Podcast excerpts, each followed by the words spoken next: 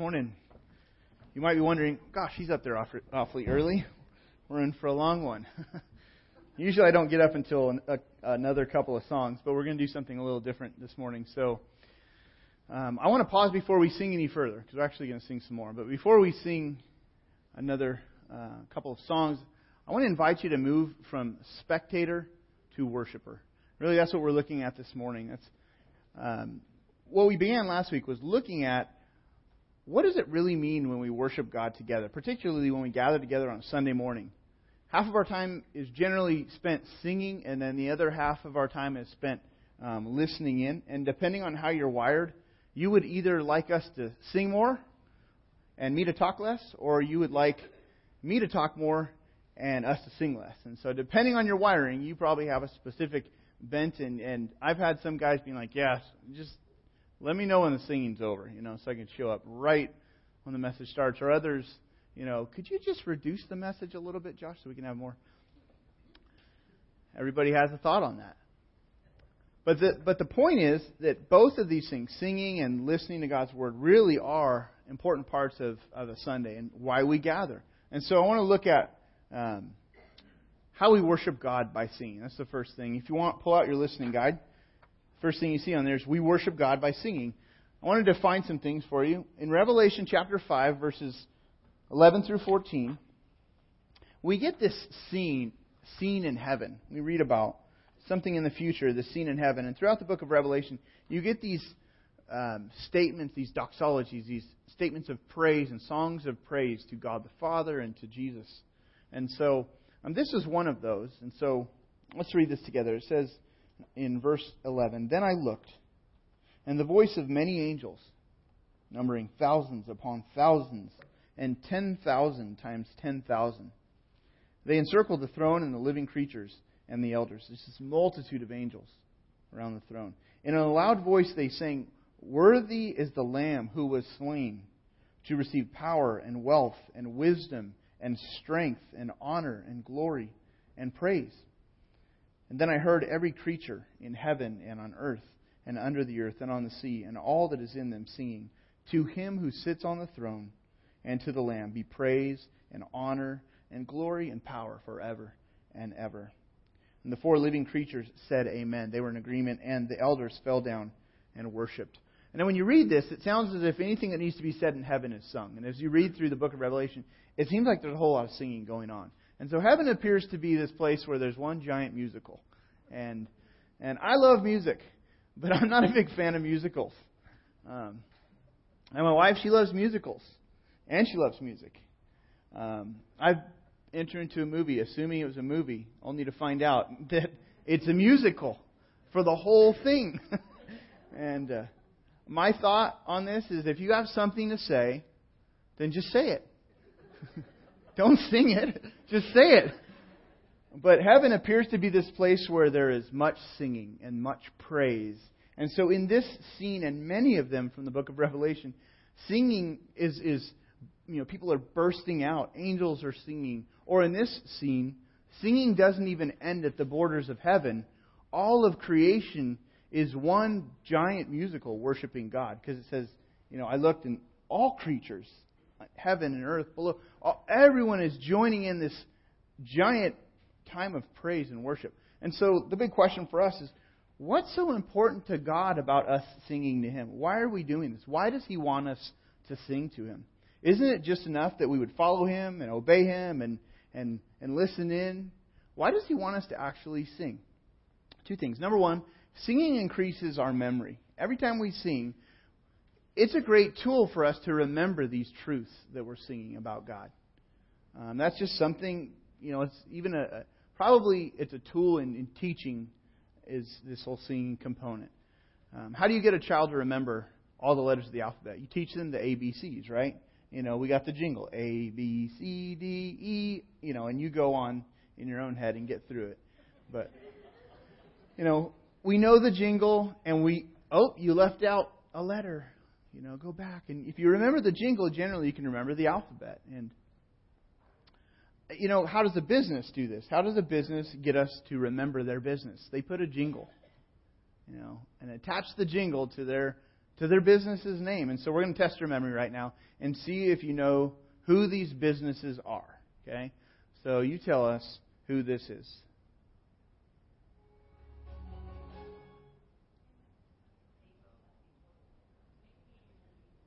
Who is it? Intel. That's right. Intel.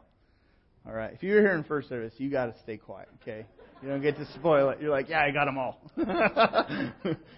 Number two. Hmm, that's tough, huh? That's a tough one. Let's hear it again.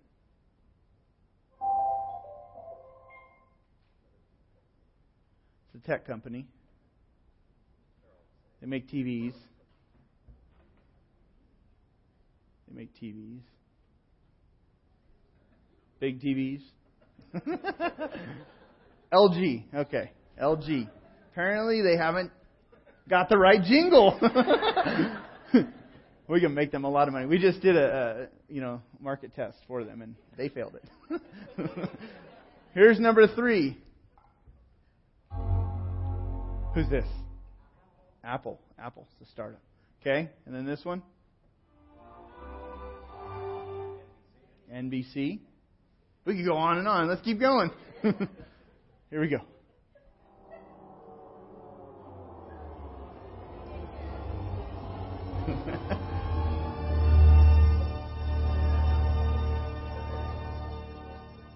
Do I got my popcorn? Do I have my it's THX, yes. The movie is about to begin. You know, don't talk. Turn your cell phones off. Um, and then one final one. Windows. It's the Windows startup, right? Dang it, it's Monday already. It's back to work. It's funny. I don't have a very good memory, you know, but I seem to be able to remember some of my favorite songs. I can remember songs that I had listened to when I was a teenager, even a junior higher. I can still remember the lyrics. I wish I could forget some of them, but I, I've got you know the ability to remember these favorite songs. So now I want to test your memory on some of the songs that we have sung, not this morning, but that we've sung in our services. And so don't feel bad if you don't know them. We won't be offended or our feelings won't get hurt. But if you know this, the name of the song, we're going to play a little soundbite for you. Think about what's the name of the song, and then if you can, think about what do the words remind me of God? What's the message that I get? How am I reminded of God's character? So here's the first song.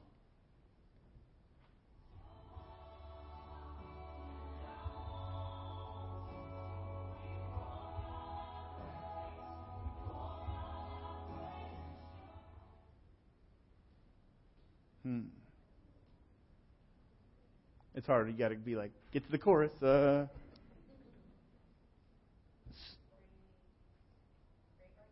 Yes, great. You're like, great, great are you, Lord. That's right. That's the song. Great are you, Lord. Now, think about what you just heard. You know, what is the lyrics that we just? It was, it's your breath in our lungs, so we pour out our praise. So again, what, what does this remind us of? God gives life. Everything we have, we have reason. We have so many reasons to praise Him. You're, and we can look around, and the song probably focuses on not just us, but the things that He has made and just His greatness, the things He's made in nature. Again, we're reminded about God's power there, right, in that song. Here's another song.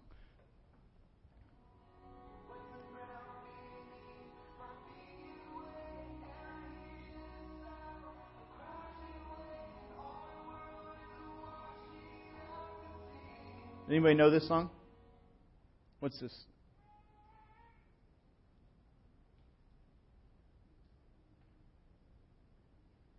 It's called The Rock Won't Move. He put that in there for me because he knows it's one of my favorite songs. It's called The Rock Won't Move. And it's a song about Jesus and his words being the rock that we that we build a life upon. And how though everything else may be falling apart and going crazy around us, we're building a life on the on the solid rock that we can count on. It's stable. I can trust God's word. I can trust my life. I can trust Him with my life. So I'm reminded of that. There's things in that song that as I sing it, I agree. Because the song talks about opposition and darkness and things that come against us. And I can just agree that I'm standing on the rock that will not move. Here's another song.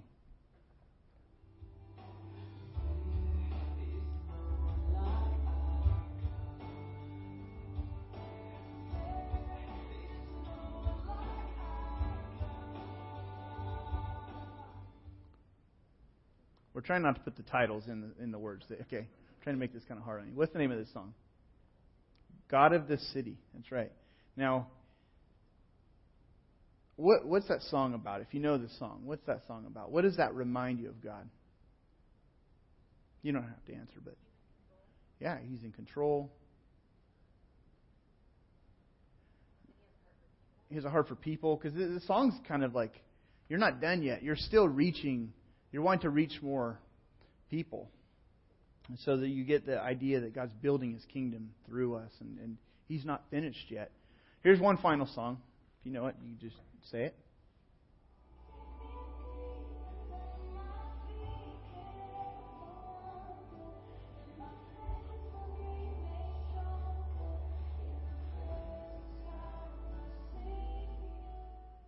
What's that? Okay, and then what? Yes, there we go. We got, we got good, good one, Cody. what, what does this remind you about God?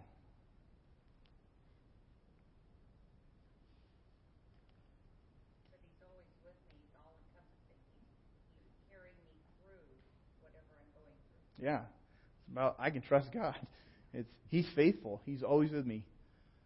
Somebody last service said it reminds me of Peter, like walking on the water, and how he had to keep his eyes on Jesus in order to. And so, these songs they remind us. We sing, and when we do that, it increases our memory about God, about these truths. And it's kind of hard on the spot, but as you often reflect on these songs, maybe you hear it on the radio or you sing it here. Sometimes your mind maybe stops singing, or your mind, or maybe you stop singing, your mind actually begins to worship God just as you reflect on Him, and you you, you are in gratitude. You just pause in gratitude. Now, look at what Paul writes regarding our memory. Those things about which God that we internalize. To one church, he says this Let the word of Christ dwell in you richly. That means that God's words would live inside of us so that they would be at home in us. Let the word of Christ dwell in you richly, teaching and admonishing one another in all wisdom, singing psalms and hymns and spiritual songs with thankfulness in your hearts to God. So the word of Christ needs to dwell in us richly. It means that idea of dwelling in you means that you're abundantly filled with his words. You're so full of his words that they're on the tip of your tongue and uh, and, and, then you express them to people through teaching, meaning you're, you're imparting truth or you're admonishing. To admonish someone means that you're, you're, you're helping them, you're using Scripture, the Word of Christ, to solve the problems of life. And then oftentimes we remember the problems of our lives and we remember the truths of Scripture that carried us through. I have certain verses that I go back to when I think when I think of a problem I faced. And you probably have the same thing. Uh, you've been admonished. God has helped you with a problem. Um, also, it, it dwells in us and comes out as we sing. And really, that's what we're looking at more this morning. And there's three types of songs. The first one is these psalms. Psalms are lyrics that are really from the from the Bible. This straight from the Bible. The book of Psalms would be put to music and could be sung. And actually, we sing some of the psalms in our services, um, put to music and or hymns. Hymns were written by the church. Oftentimes, these were generations, or you know, many many generations ago, but they're rich in truth about God and about our core beliefs. And it's believed that some of the New Testament passages were actually hymns of the early church, ancient hymns of the early church.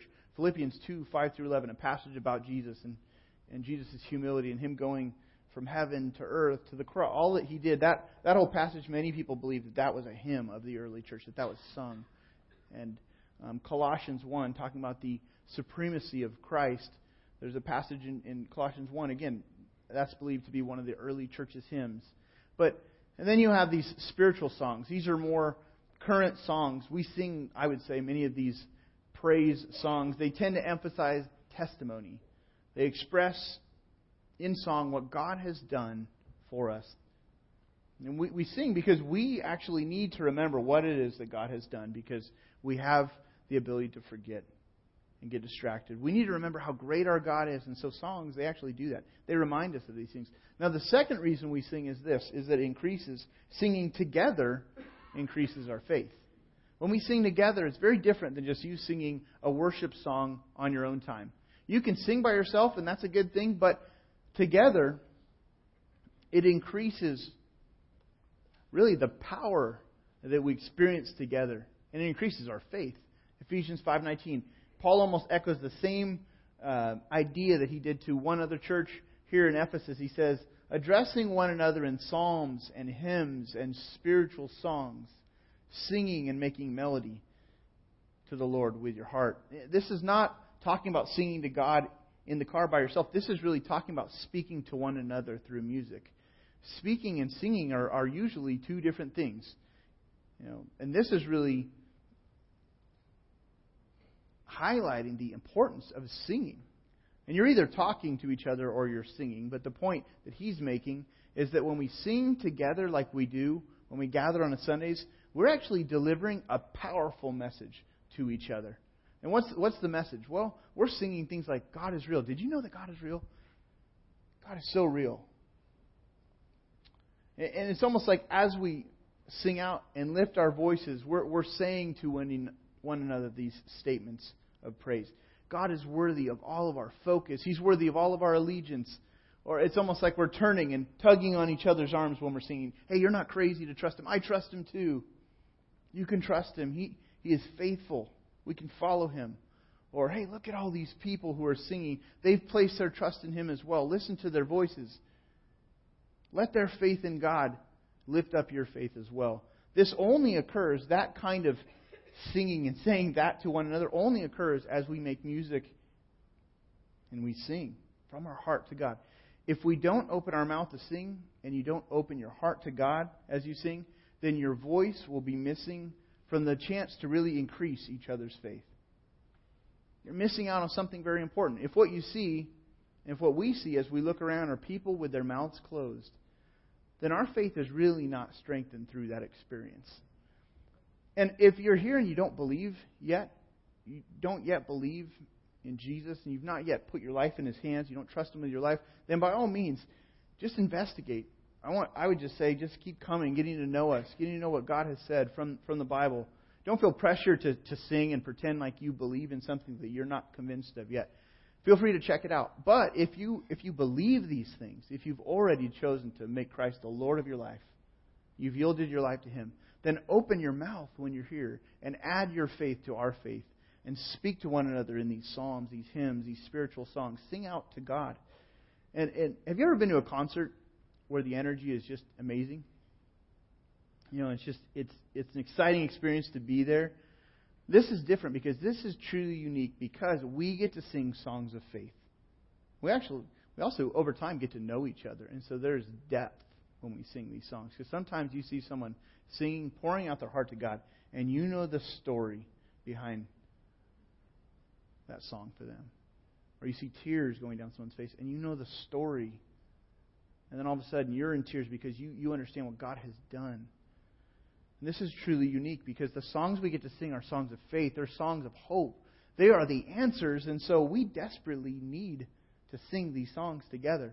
So let me invite our worship team to come back on the stage, and they're going to lead us in some more worship together. And if you believe these things, then sing out. We need your faith singing. We don't design the first few songs as a preamble to the message. We actually want you to join in singing, to show up ready to sing out. Again, I mentioned this last week. If you're a bad singer, sing out. We're going to keep the volume nice and loud. We want you to sing out. But the reality is, I've often had a tough week, and I need your faith. And when you show up here and you sing out, and I need your faith. And, and you know what? Many of you, you can say the same thing. Josh, I have had a tough week. I showed up here. You don't, you don't even understand what I've been through today or this week. You need my faith. And so the point here is we, the person beside you, around you, we need each other's faith. So sing out. Sure, we could just do this from home, from the internet. You do church on the internet. But we've gathered together this morning and we need each other's faith. And so let's sing out. I want to invite you to stand again, and I'm going to pray. Father, again, we just thank you for the opportunity you've given us to, to, to freely express our praise and worship to you. We thank you for the freedoms that we have here and now. Lord, help us not to take these for granted. That we can come and, and lift up our voices and sing out these rich truths about you, the eternal God. So we lift you up right now, God, and we, we even hand you, we acknowledge the, the, the challenges, the cares, the worries of our lives. We acknowledge those things are real, they exist in our lives. We hand you those things right now. We cast those cares upon you because you say you care for us, you love us. We ask you to hold us up, God, in this time as we sing out to you. It's in Jesus' name we pray. Amen.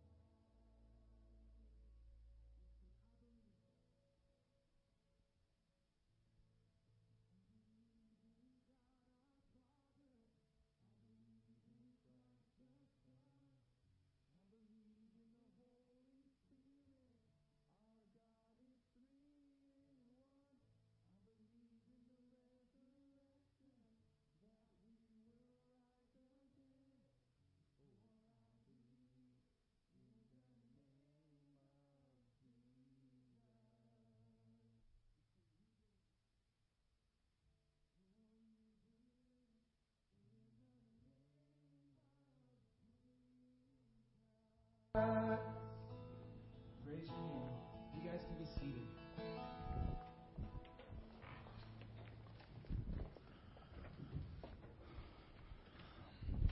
That was great, singing out together. Really, what we just did was those passages, you know, singing psalms, hymns, spiritual songs.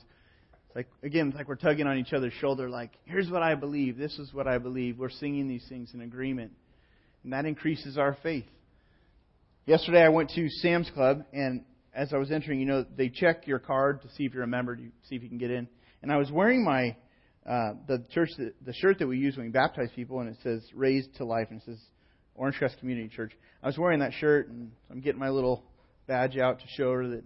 And anyway, the lady said, "What does that say?" And I, I was like, and she was kind of an intimidating lady, and I was like, "Orangecrest Community Church," and she's like, Mm. she like leans back. She's like, "What do you believe?" And I was like, "Jesus." we teach the Bible. I was being pretty timid, and she's just like, "What do you believe?" And I was like, "Like, I was like, oh, I'm I'm like on the, the spot here." So then I my mind goes to 1 Corinthians 15, 3 and 4, and I start reciting a verse, which is about really what we believe that Christ died for our sins according to the Scripture, that He was buried, that He was raised on the third day according to the Scripture. She's like, "That's what you need to say when someone asks you that question." I'm like, I stand corrected. so, songs, scripture memory, songs is a form of memory, you know, of tr- these truths. Scripture memory is another form of getting memorizing so we can meditate and call out these these truths that we believe. So we've looked at how we worship God by singing.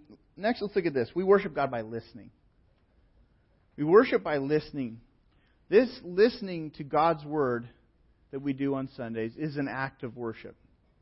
Psalm 99, verse 5 says this Exalt the Lord our God, worship at his footstool. Holy is he. Worship at his footstool. The footstool, here's a, a picture, was placed in front of the throne of a king. Here's one from a museum that I went to when I was in college in Russia from the Winter Palace of the Russian royalty. And you see the footstool there in front of the throne. Now, subjects would enter through the throne room and kneel at the feet of the king in order to receive instruction. And that's kind of the idea here in the psalm. We worship at his footstool. So, you know, to kneel at, at God's, you know, before his footstool, we're, we're getting down and we're, we're pretty much bowing down. And this whole posture of getting down before him is an indication of a person's readiness to act on what the king says, right? You know, if you're if you're before the real king, you know, and he tells you, "Here's what I want you to do," then you're, you're indicating, "Yeah, I'm in submission. I'm ready to do what you want me to do." And so, in those terms, that's that's this idea. Look at this psalm, backing up to Psalm 95. It says, "Oh, come, let us worship and bow down." Let us kneel before the Lord our God, our Maker, for He is our God, and we are the people of His pasture and the sheep of His hand. Today, if you hear His voice, do not harden your hearts. So, whenever I or anyone else stands up to speak from God's Word, we are collectively bowing before the footstool of God to receive instructions from God. But right now, you are all sitting. You're not bowing. You know, you're sitting. And it wouldn't be appropriate nor would it be comfortable for you to be sitting for 30 minutes or bowing for 30 minutes to hear God's word taught.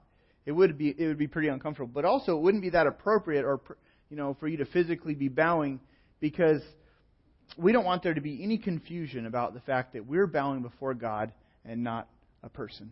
And so the challenge for us is how do we get our hearts in the right posture before God as we listen together? How do we do that? How do we bow our hearts? Because we're sitting on the outside, but we need to be bowing on the inside. That's kind of the point of this passage. To bow before God on the inside really requires three decisions. And so I want to use the acrostic bow to explain these three decisions. The first one for the B is this to believe, I need to believe that God is actually speaking. When I come to listen, when I come on a Sunday morning to hear God's word, I need to believe that God is actually speaking. Because you will not bow before God if you just see this as some guy who's giving us a lecture. But if you believe that God is actually speaking to you through this time, then you can be in a position to bow. This is what Paul's referring to in 1 Thessalonians 2, verse 13, when he says this. And we also, now this is a church that he had he was invested in personally. He'd received some persecution as he was trying to reach this group of people. Says, and we also thank God constantly for this. He's writing a letter reminding them of, of how faith came there. We also thank God constantly for this, that when you received the word of God, which you heard from us, you accepted it not as the word of men, but as what it really is the word of God, which is at work in you believers. And how did they receive the word of God? Did, did they actually hear a booming voice from, from heaven? Did God actually communicate his words to them? No, they heard it from Paul. It sounded like Paul. It was Paul. But God was speaking through Paul, the messenger, to them. And this is how God most often delivers his word to us. He uses a messenger, he uses individuals to speak to us. First, he chose 40 authors to write 66 books over a period of about 1,500 years to put into writing his instructions to us. That's the Bible.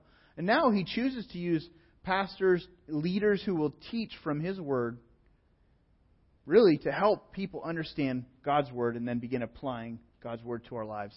And there's a great deal of evidence indicating that the Bible is, is from God. It's not, it's not man's idea. And I encourage you, if, if, you, if you're not convinced of that, there's a great deal of evidence.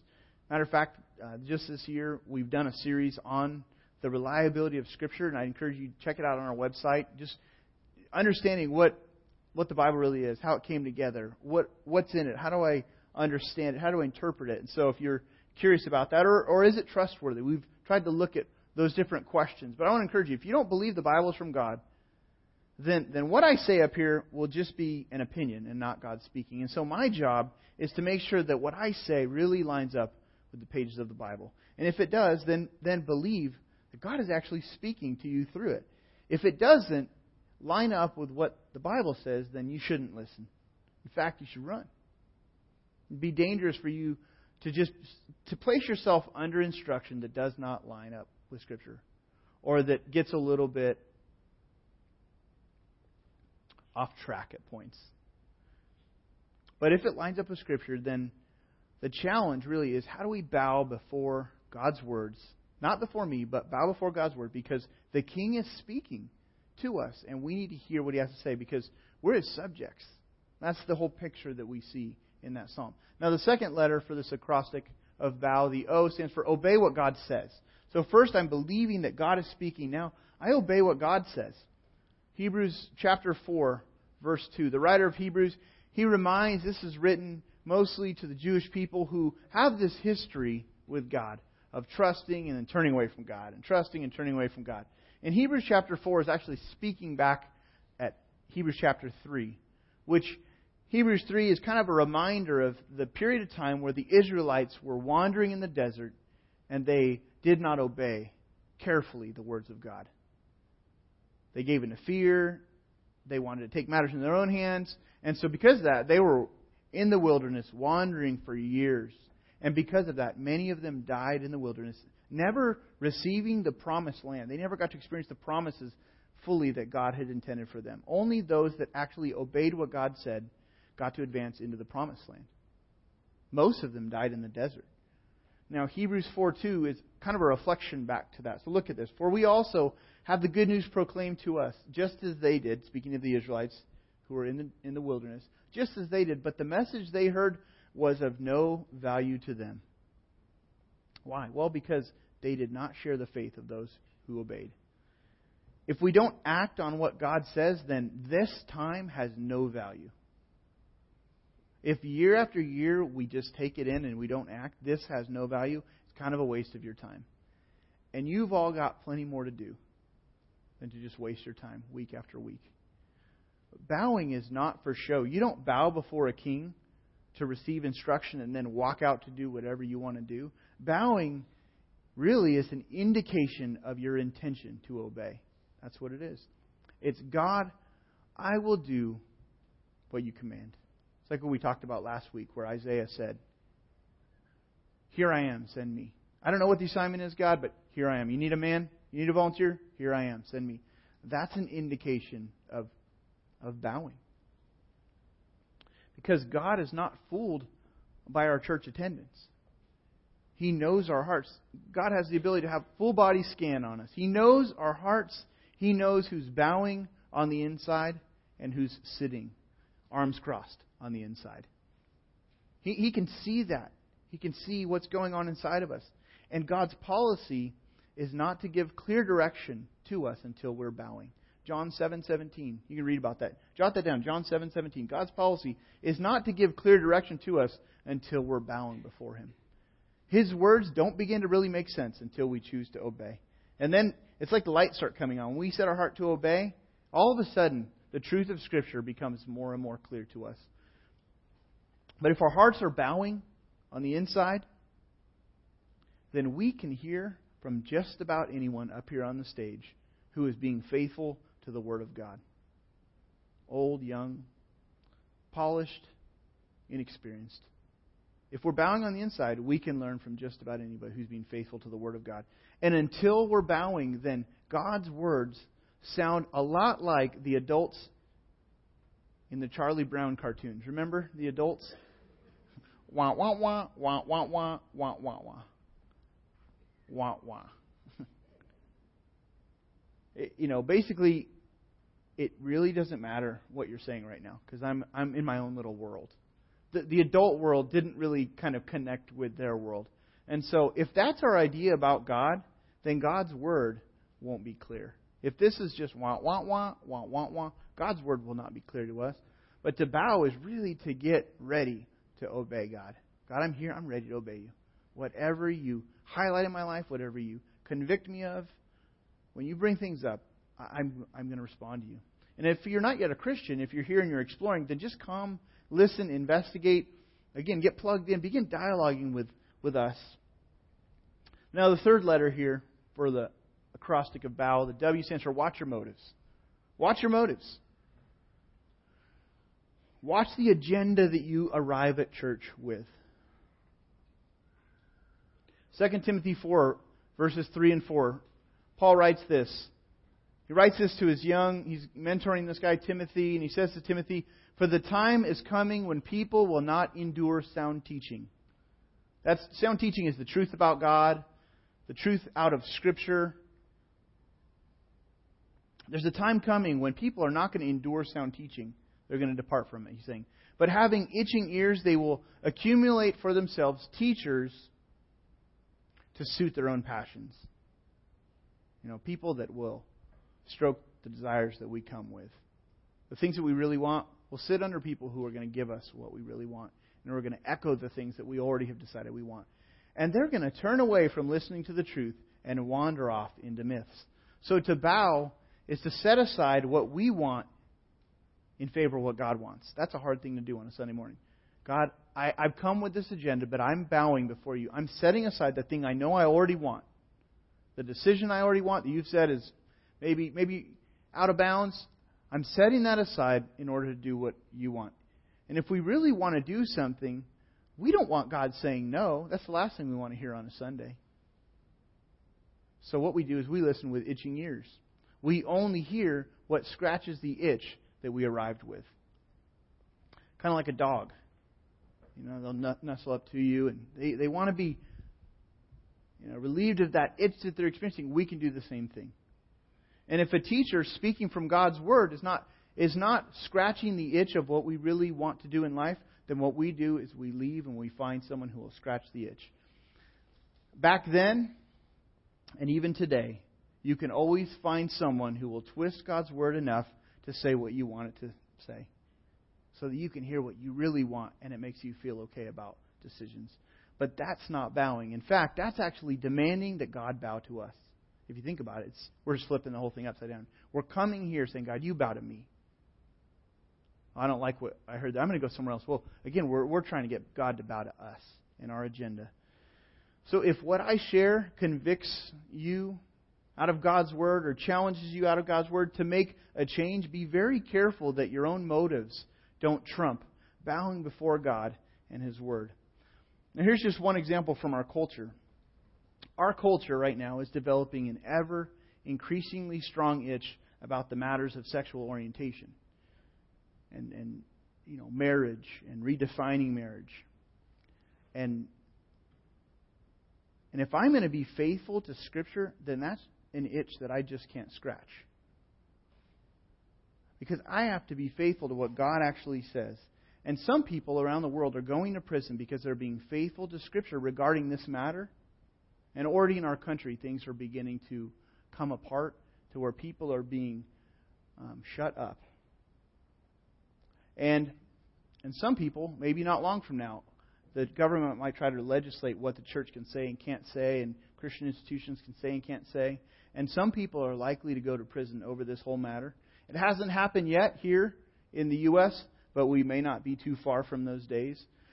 But if it does become illegal, me, others who are speaking from up here, we're going to be faithful to what the Lord has said. We're going to be faithfully teaching the Word of God. And so our hope is that you'll come to visit us in prison and uh, come say hi, pay a visit, because we've got to please the Master because we'll answer before Him for all eternity. I don't want to be ashamed of that day. I want to be able to hold my head high. I got enough I could be, you know, that I that I that I've already said sorry for, but I don't want to, you know, I want to be able to just know that I was faithful. And if you're looking for a place that will tell you what you want to hear and will be acceptable by our culture, then this is not the place. We would love everyone to come to worship with us and to or and we will treat everyone with kindness, but we are bowing before the ruler of heaven and earth, the creator of all things. We've gathered to listen to him, not to our culture. Not just the ideas, you know, that flow through our culture. If we wanted to just get that, just turn on the news, just just turn on the TV. We can get that all we want. But if you want to hear what God says, then gather with us here and bow before the King. Listen, worship him. I say this because if you find yourself over time getting upset at some of the things that I teach from the Bible, you have to check the motive issue. You have to watch the motives and make sure that you're actually bowing before the Lord. So, just quick review. To bow means to believe that God is speaking, to obey what He says, and then to watch your motives. Lastly, this final thing is very short, so you might miss it as an act of worship. But we worship God by giving. You might think that the offering is just about our church's budget, but really, giving is an act of worship. And in the scene of the three wise men who come and bow before Jesus, the newborn king, we see this pictured out. Matthew 2:11 says this, "And going into the house they saw a child with Mary his mother, and they fell down, these wise men. These wise men come, they fall down, worship him. Then, opening their treasures, they offered him gifts gold and frankincense and myrrh. These three wise men, they travel for a long time. Finally, they find Jesus. They bow down before him in recognition of who he is, and they worship him. And then, what do they do? They open up their treasures. Why? Because True worship always expresses itself in giving. That's why Jesus said that where your treasure is, there your heart will be also. Whatever you worship, you end up giving towards. We always see what we value because that is where the resources of our life flow towards. What we worship. That's why we pass the offering baskets because giving is an act of worship. Now, just so you know, times are changing when it comes to money. Times are changing. And so a lot of people give outside of Sunday mornings. Just so you know, 75% of the giving that comes into OCC is through online, automated, mailed in giving, or text giving now, even. And many of you have made the choice, and you're in that 75% bunch who, who gives in some other form that's automated. And what that does is it helps you to be sure to remain consistent in your giving. And that's actually a huge help for the church as we move forward and since so many give outside of service, then the question is, why do we still pass the baskets at 75? Why don't we just go on a campaign to get 100% automation? Well, we could just put offering baskets near the exit for those who haven't automated, but the act of passing a basket is actually a reminder that worship without giving is really not worship. So whether or not you give, if you've already given automated outside service, the act of passing the baskets is a reminder that giving is an act of worship. Whether you participate in the service or outside, it's just a reminder where we say this is an act of worship, where we pause and we got we say, God, thank you for what you've entrusted me to steward, and I give this portion back to you. Or I've, I thank you that I have already done that, and I've been able to be faithful in that. And so, so what we've done is we've sung and worshiped to God, we've listened in worship to God, and now we're going to invite you to, to be part of giving. Um, I'm going to invite our worship team to come back up onto the stage and ask the ushers to prepare to receive the offering. If if you give outside of service, again, then think of the basket passing as that reminder, just to thank God for the opportunity to be a part of that. If everyone would drop the connection card that you received into the basket as it comes by, um, before the ushers pass the baskets around, um, I wanted to direct your attention to this little insert in here. A couple things I wanted to highlight. It says mid-year giving report. It's a colorful insert that you see inside your bulletin. Take a look at that for a moment. This report includes numbers that represents our gifts that have come in, as well as how God has used those gifts to impact lives. It's pretty exciting stuff. We get to we get to give to God, and then those gifts are turned into life change, and it's a real joy. Look at just seeing what's going on so far from the beginning of January to this part in June. So far in 2015, what has been given through our church is $230,000. That's amazing. And look at the growth from last year, same time, same period of time. Quite a bit of um, growth in stewardship and in, in giving. Um, and you see the breakdown of the other places, the other ways that people give.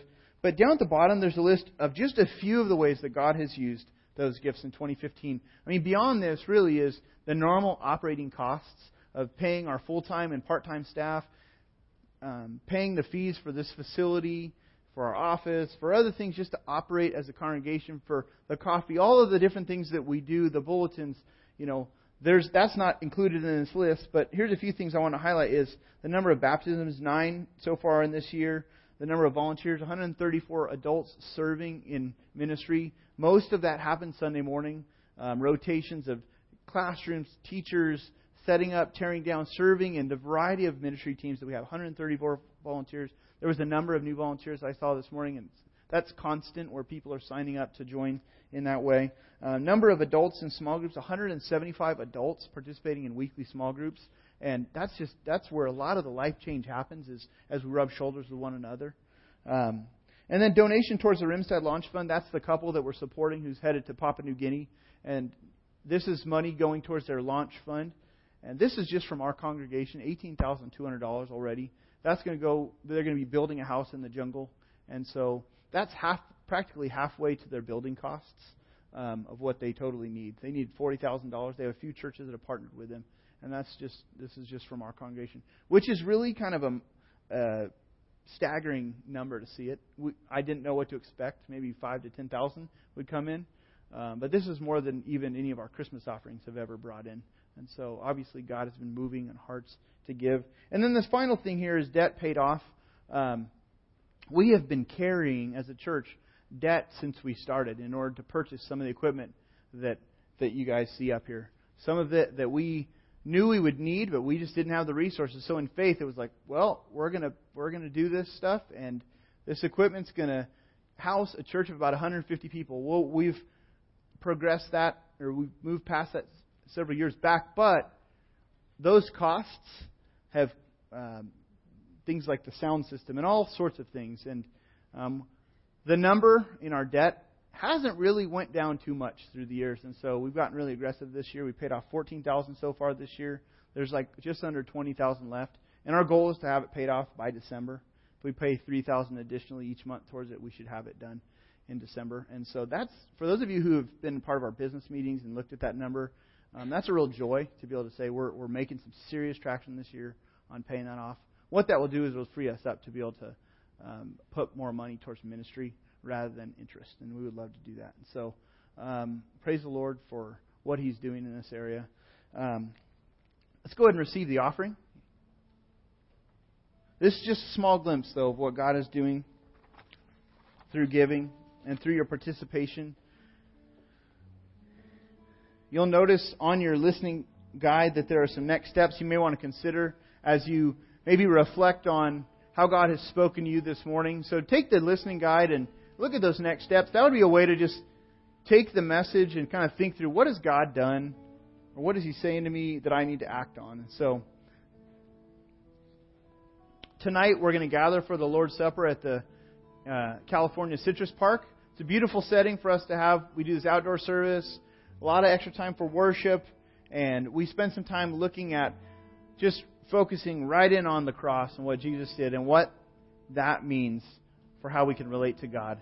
We spend some extended time um, allowing for people to just go before God and to confess sin before the Lord, just in privacy, just offering up prayers of confession order to just straighten out anything that is not right between you and the Lord. Or if there's relationships that are bent out of shape, then again, we're instructed not to take Lord's Supper in an unworthy manner. Well, one thing that would be unworthy is to take the Lord's Supper, but to be bitter at a lot of people in your life. And so we take the time to stop and examine our relationships. And if there's bitterness, things that need to be reconciled, we, we pause. We give time for that. We help you think through how to do that. And then we receive the Lord's Supper as a way to really thank the Lord and celebrate the sacrifice that He's made. So I want to invite you to come to that tonight. And let's all stand as we close out our time.